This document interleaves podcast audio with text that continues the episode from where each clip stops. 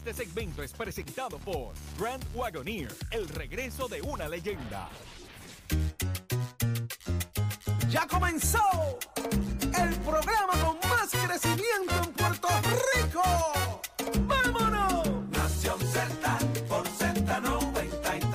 Z93. Pop de elemento, aparte del tema del impuesto Ya al sol y otros puntos muy importantes compra de- de tus mañanas de lo que ocurre en y fuera de Puerto Rico, comienza aquí en Nación Z. El programa de mayor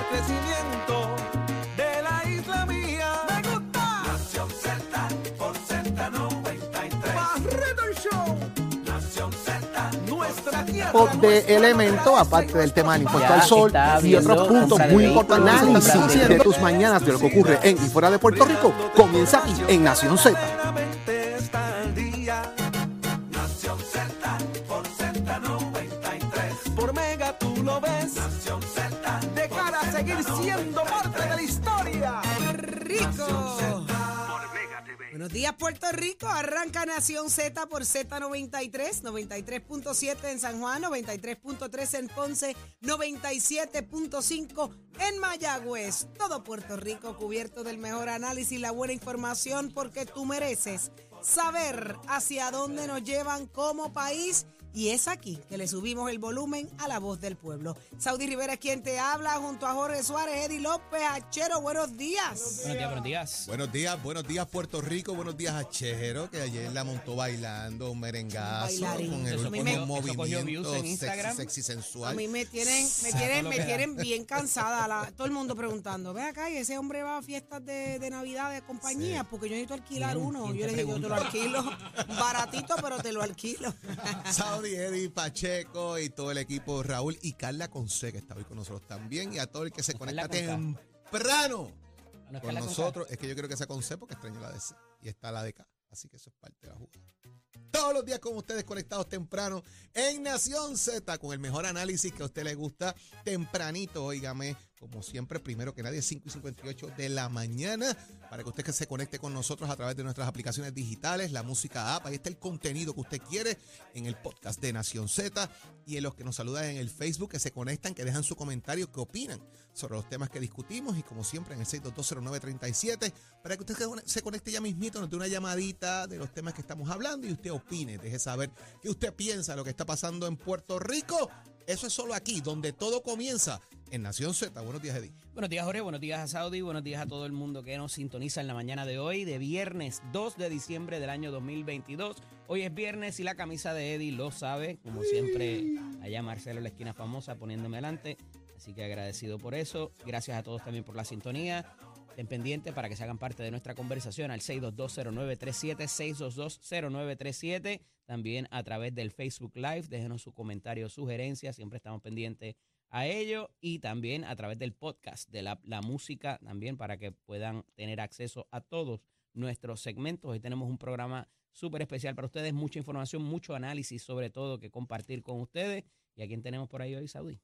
Hoy estaremos eh, compartiendo con los candidatos al precinto 3, José Cheito Hernández y Christopher Ríos. Este weekend, ¿verdad? Eso es este weekend, así que venimos con eso y más. Y en el análisis del día, Eddie, ¿quién nos acompaña? En el análisis del día, como todos los viernes, vamos a tener al ex secretario del Partido Popular Democrático y ex representante Carlos Bianchi Anglero y vamos a tener al ex candidato también a la alcaldía de San Juan por el Partido Independiente Puertorriqueño, el licenciado Adrián González Costa con nosotros, Jorge. Sé quién más nos También viene el análisis del compañero Jorge Colbert Toro de varios temas que están ocurriendo en Puerto Rico, temas políticos que merecen análisis, así que eso todo eso va a pasar aquí en Nación. Pero lo más importante eres tú. Abriremos nuestras líneas telefónicas a través del 6220937 porque es aquí donde le subimos el volumen a la voz del pueblo. Pero ¿cómo amaneció Puerto Rico y el mundo? Dímelo, Pacheco. Buenos días, Saudi, Jorge Eddy, Y a todo Puerto Rico. Mi nombre es Emanuel Pacheco, informando para Nación Z en los titulares. Según estudios realizados por la Universidad de Puerto Rico en conjunto con la Universidad de Toronto, los resultados obtenidos por los estudiantes de Puerto Rico en las pruebas estandarizadas tras el cierre de escuelas en general mejoraron su rendimiento académico. Sin embargo, cabe destacar que los alumnos que fueron a escuelas de mejor desempeño mejoraron, mientras que los estudiantes que fueron a escuelas de peor rendimiento empeoraron. Por otra parte, el director ejecutivo Joel Crisabatiz de la Autoridad de Puertos anunció que los 522 empleados de carrera que tienen agencia tienen dos semanas para decidir si se acogen a un programa de transición voluntaria o al retiro incentivado que ya fue avalado por la Junta de Supervisión Fiscal con el fin de lograr eficacias económicas estimadas en 2.1 millones anuales. En otras noticias, el gobernador del estado de la Florida, Ron DeSantis, y otros funcionarios encargados del programa de reubicación de migrantes del estado fueron demandados ayer jueves por tres grupos defensores de los derechos de los inmigrantes en el Tribunal Federal para el Distrito Sur de Florida. Hasta aquí los titulares, les informó Emanuel Pacheco Rivera. Yo les espero en mi próxima intervención en Nación Z Nación, Nación Z, que usted sintoniza a través de la aplicación La Música, nuestro Facebook Live y por la emisora nacional de la salsa Z93. Precision Health Centers te presenta la portada de Nación Z. En Precision Health Center le cuidamos de la cabeza a los pies. Si usted es de los que piensa que, mire, en Navidad todo el mundo es paz, amor, fiesta y que nadie perdería un día de fiesta a cambio de una protesta, usted está equivocado. Porque lo que se está cuajando parece ser grande y es una posible huelga de camioneros. Vamos a hablar de eso, Jorge. ¿Qué es lo que está pasando? Mira, eh, Saudi, lamentablemente esto sería una amenaza seria que se enfrentaría a Puerto Rico si todo esto ocurre. Y es que, eh, según la presidenta del Centro Unido de Detallistas, Lourdes Aponte, se comenzó un plan de ajuste de servidores públicos eh, para durante el plan de ajuste de servidores públicos se amenazó de alguna manera con este tema en cuanto a lo que significa, de alguna forma, son, son definiciones más bien de quién es un porteador público en este, en este caso, ¿verdad? Los porteadores, se indica, son transportistas contratados por el sector privado, quienes van a llegar eh, a acuerdos tarifarios con las personas a quienes le dan servicio. Al sol de hoy, y como este reglamento, si ellos someten exactamente esa definición, va a provocar una asamblea permanente de los camioneros, porque los camioneros entienden que esa no es la definición correcta, que tiene que dársela al trabajo que ellos eh, hacen. El negociado de transportes y servicios públicos realizó una vista pública para realizar recomendaciones sobre el borrador y esto lo que ha provocado al final del día es que se tiene que eliminar ese término del documento, de la definición de portador público. Eh, si no, pues vamos por una huelga permanente. ¿Qué significa eso? Pues de alguna manera, el efecto que puede tener esto en medio de la época navideña, de que no lleguen los suplidos, de que la comida no llegue a tiempo, de la problemática que existe ya de por sí de la importación a Puerto Rico en esta época, que se ha hablado incluso del problema que hay de que los plátanos no lleguen a tiempo, de que tengamos, sigue el problema con el tema de, los suplidos de huevo, entre otros elementos, y esto puede agravar literalmente. ¿Pero qué implica ese término que le afecta tanto eh, como para Por definición, eh, lo que entiendo, por definición de lo que entiendo el planteamiento que ellos están haciendo, tiene que ver con el tema específicamente, eh, y lo voy a, leer aquí, ¿verdad? Lo que ellos afectan eh, como tal, el tema de el acuerdo tarifario y términos de servicio. Me parece que ese término que ellos están usando de eh, quienes llegan a un acuerdo tarifario es lo que ellos están mirando de alguna manera como parte del problema de la definición. y por ahí parece que va, que va la cosa. Vamos a ver qué pasa ahí. Mira, eh, esta controversia evidentemente no es nueva y se ata a unos meses atrás o el año pasado también, cuando ellos piden que se les ajusten, como dice Jorge, eh, esas tarifas para que se les incremente. Esto se dio en un momento dado junto con el aumento del petróleo y obviamente del combustible para los camiones.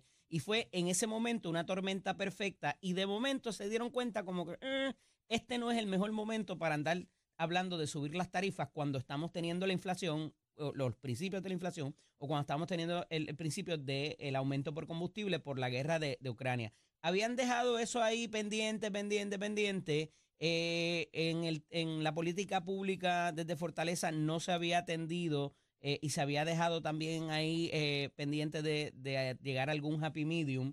Pero la realidad es que dentro de lo que el camionero no el dueño del camión, óigame bien, el de camionero le llega a su bolsillito. La realidad es que está muy afectado y a veces se van en negativo. Es la realidad. No el dueño del camión, el que lo opera. sabemos que hay diferentes. Ellos siempre han tenido este, esta lanza, ¿verdad? Eh, o este cuchillo contra eh, el resto de la población porque te paralizan el tránsito, porque no te llegan los productos a la góndola, porque eh, eh, te, te trancan el muelle también que ha pasado. Y entonces saben que tienen esas herramientas a su favor, eh, pueden eh, causar un disloque para cualquier gobierno también o para cualquier gobernador. Y ahí se han ido de tiempo en tiempo dejando ver sus cartas, ¿verdad? Y lo que hay, esta situación va a tener que atenderse porque ciertamente esas tarifas hay que revisarlas y hay que de alguna manera también traerlas a lo que es la realidad de lo que vive ese operador, no el dueño del camión, ese operador. Entonces, eh, vemos que eh, se ha seguido pateando la lata, es la realidad en ese sentido. La Comisión de Servicio Público, que ahora es otra cosa y otro ente distinto y tiene que ver eh, con la Junta Reglamentadora de todo. eh, y, y- y me parece que el seguir pateando la lata ha creado esa situación y cada vez van a ser menos y cada vez el servicio va a afectarse y hasta que no nos impacte nuestra cadena de alimentos y de suministro de muchas otras cosas, no va, nadie va a tomar atención. Y conforme nos, no- nos acerquemos a las elecciones, uf, peor. Bueno, ya escuchamos, vamos a estar pendientes a ver de si esto, esto no se llega al acuerdo que ellos eh, están solicitando. Definitivamente un paro en medio de la época eh, debe ser de gran impacto. Y obviamente esa es la intención, ¿no? Pues, ah, la amenaza viene para ejercer la presión de que las cosas se den. Eh, nadie quisiera que, ni mucho menos los supermercados, etcétera, que se les limite o que no lleguen los productos a sus comercios y mucho menos nosotros a los hogares. Así que vamos a estar bien pendientes a ver cómo prosigue la situación. Pero vamos a otros asuntos que están sumamente importantes de lo que todo el mundo está hablando y es el caso de Justin, el hermano de Arcángel. Ayer pasó un revés interesantísimo en el tribunal. Eh, Eddie, nos quedamos todos como que, para, ¿cómo es? ¿Que están pidiendo qué? Así ¿Y es. ahora hasta cuándo? ¿Hasta enero? ¿Qué fue lo que pasó? Se presenta una, una moción eh, por parte del Departamento de Justicia y los fiscales del caso solicitando la inhibición de la juez Neribel Durán Guzmán. Eh, porque aparentemente o alegadamente, según ellos, ha demostrado algún tipo de parcialidad para con la defensa. Yo no litigo en el tribunal, eh, mucho menos casos criminales.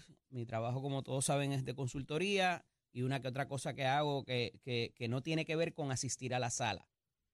Eh, lo he hecho en otras ocasiones para otro tipo de asuntos, pero no para esto. Quiero hacer ese, ese apercibimiento de entrada porque conozco a la juez Nerisbel eh, Durán de hace mucho tiempo.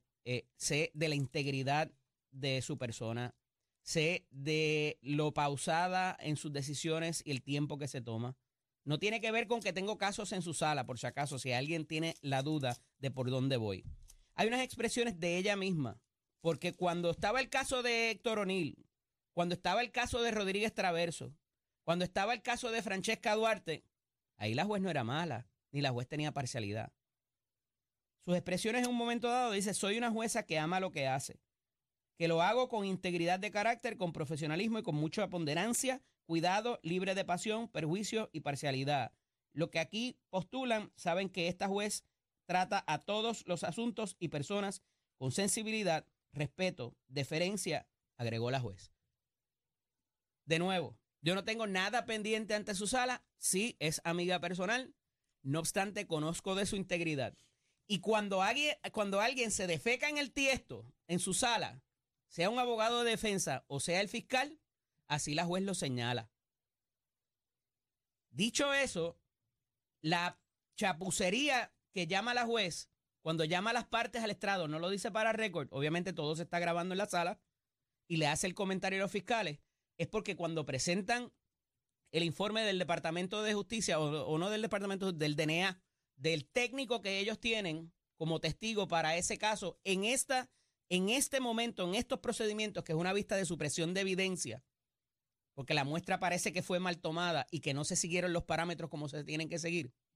El rol del juez o la juez es esa, es ese. Es saber qué se está presentando y si la cadena de evidencia se siguió. Ah, que la juez hace el comentario sobre la prueba que se le está presentando o que está próxima a presentarse. Pues para eso está allí.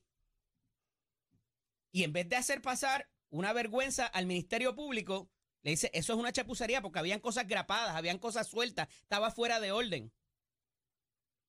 Un caso que no pasó ayer, un caso que lleva un año ya.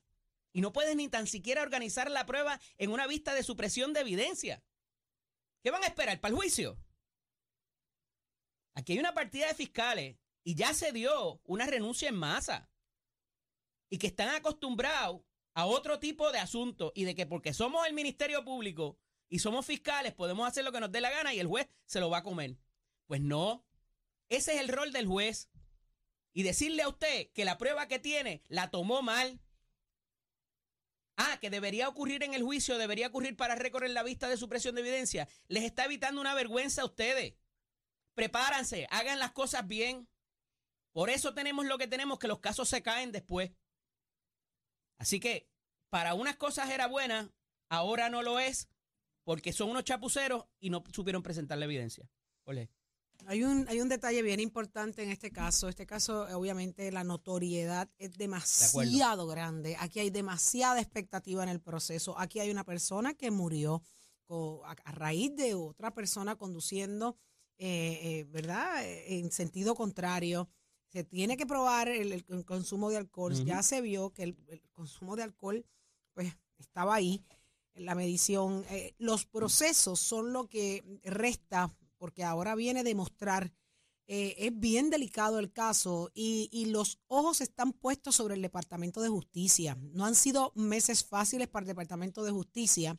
Yo me imagino que la presión que hay para demostrarle al país que hay credibilidad en el sistema es enorme es enorme. Así que hay mucha expectativa, Jorge. ¿Qué es lo que hay detrás de todo esto? ¿De acuerdo? Bueno, aquí, aquí hay varias cosas, ¿verdad? Y ayer estábamos hablando un poco de eso y venimos discutiendo eh, también allá en el, el pueblo y toda esta cosa, porque donde puede fallar o donde quizás ha fallado y es lo que se está sometiendo como la supresión de evidencia son temas relacionados a lo que ayer nosotros planteamos que puede ser fruto del árbol ponzoñoso, que no es otra cosa que tener evidencia de manera ilegal, obtenerla de manera ilegal. ¿Por qué? Porque hay que firmar un documento que precisamente es eh, el documento de remisión de prueba de alcohol. O sea, yo me puedo oponer a que tú hagas la prueba de alcohol en el lugar y el fiscal o más bien el policía te va a decir, perfecto, pues vamos al hospital a hacerte esa prueba de alcohol.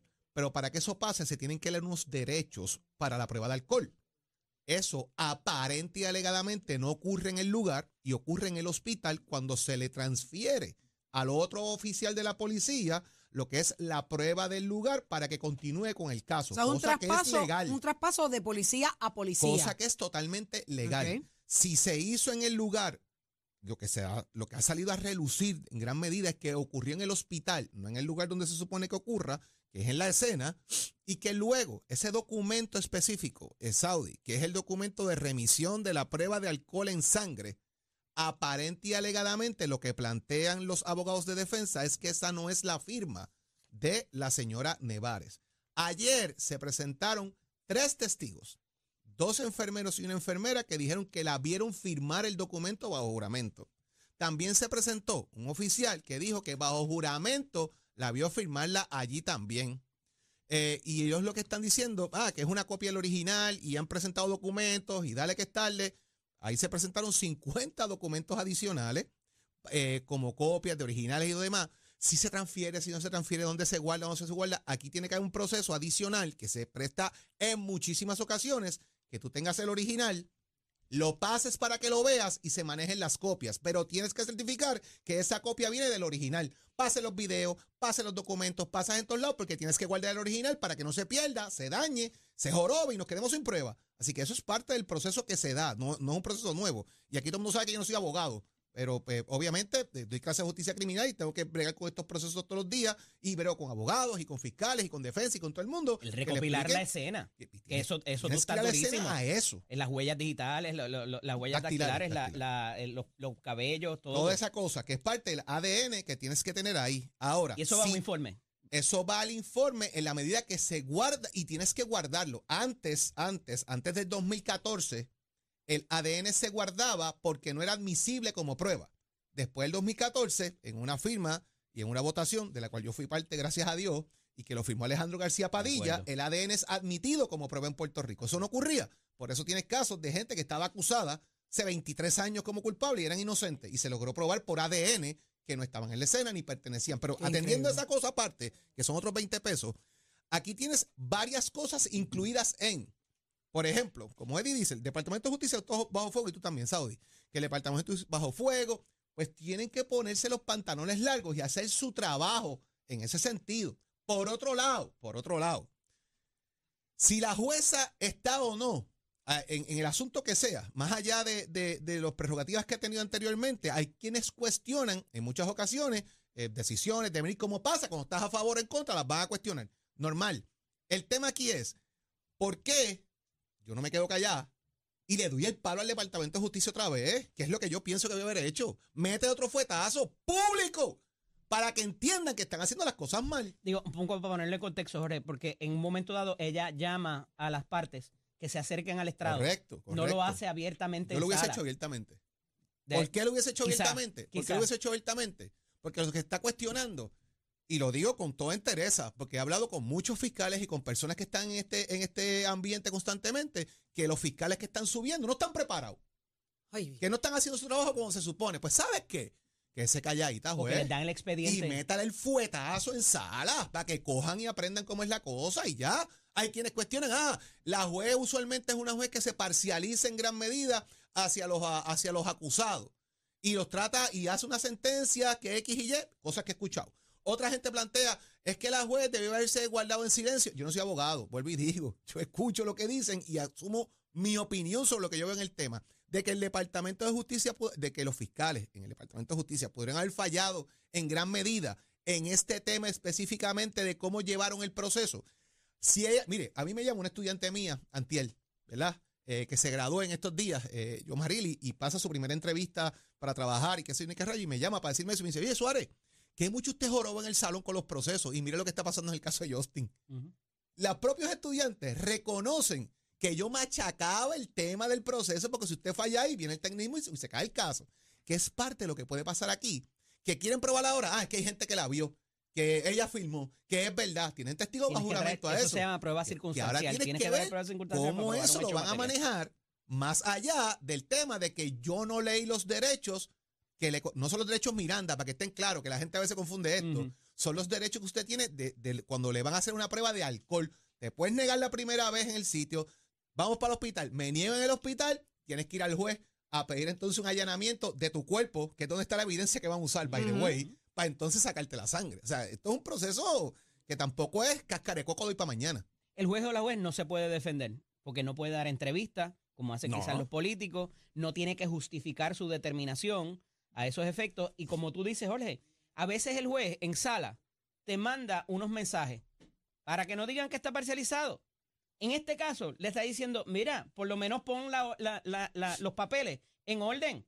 No, le ponga, no lo ponga con una grapa, no lo ponga, o sea, porque es un papel oficial, que es una copia. Es una, la copia es tan buena como- siempre y cuando pueda certificar, Tiene que como dice. Jorge, que es eh, fidedigna, fiel y exacta de lo que es la original. Esto parece en tecnicismo, pero al la realidad es que cuando uno vive el proceso del otro lado, ahí es que te das cuenta de la importancia de, lo, de cómo el sistema te puede apabullar. Y esa es la función del juez o la juez. De, de alguna manera, aunque esa persona se le impute de que le haya hecho lo que haya hecho, que prevalezcan sus derechos y de cómo se toma la prueba.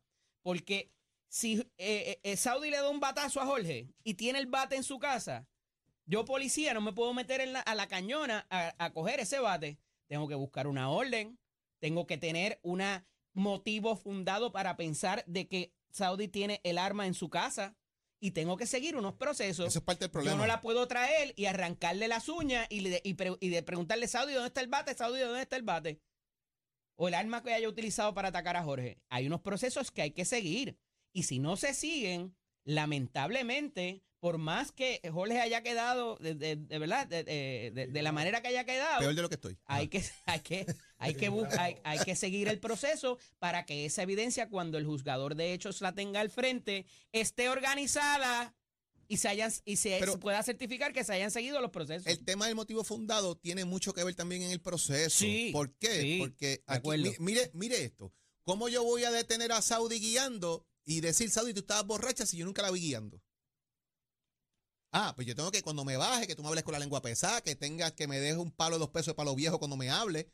Y entonces yo puedo decir, espérate, es que yo ahora puedo entender que esta, esta señora está guiando y está bajo estado de embriaguez por la forma en que me está hablando, la forma en que está caminando. Y ahí yo puedo tener quizás empezar a establecer, tengo un motivo fundado. Pero yo no te puedo detener en la carretera porque tú eres lindo porque eres feo. Yo tengo que tener un motivo fundado para detenerte.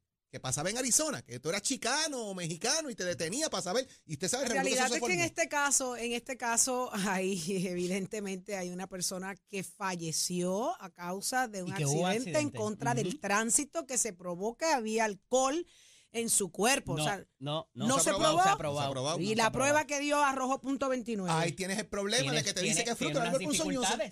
Tiene esas dificultades que es es, el problema, equivalente a que yo te haya arrancado las uñas para que Ok. me dijeras dónde estaba el bate en tu casa. El problema es que la evidencia que estamos teniendo se obtiene de manera ilegal, y digo ilegal entre comillas, lo que me están viendo acá en la aplicación La Música, porque precisamente el proceso que se hizo antes, previo a obtener esa prueba, se hizo incorrecto. Ahí está el hastío de la jueza. De, lo, Ahí- de, cómo- de de lo, de lo mal hecho de los procesos. Y en la desorganización de la prueba. mal hecho de los procesos básicos. Una prueba, una prueba tiene un método de presentarse y es, el- es universal. Ordenado, organizado, eh, más allá de la duda, porque la duda comienza Correcto. ahí. Bueno, o sea, Ahí eso es básico. ¿Cuál fue el issue? El issue es que ella emite un comentario que es tomado por parte de la fiscalía como Me estás ¿Cómo- desacreditando a mis testigos, estás diciendo que los testigos no tienen eh, valía sin sentarlos ahí. Deja que lo siente y después tú me ella dices si el falla no. en emitir el comentario en sala. Pudo haber sido a puerta cerrada No está o para récord el comentario. El No, no. comentario se hace Ella cuando él llama llama al a que estrado. se acerquen al estrado. Y ahí es donde ella hace dice, Y comentario. ahora pregunto, la proyección es, Comentario ¿realmente sacarán a esta jueza del caso y pondrán otro? ¿Jugará esa vuelta el Departamento de Justicia con todo lo que están viviendo últimamente?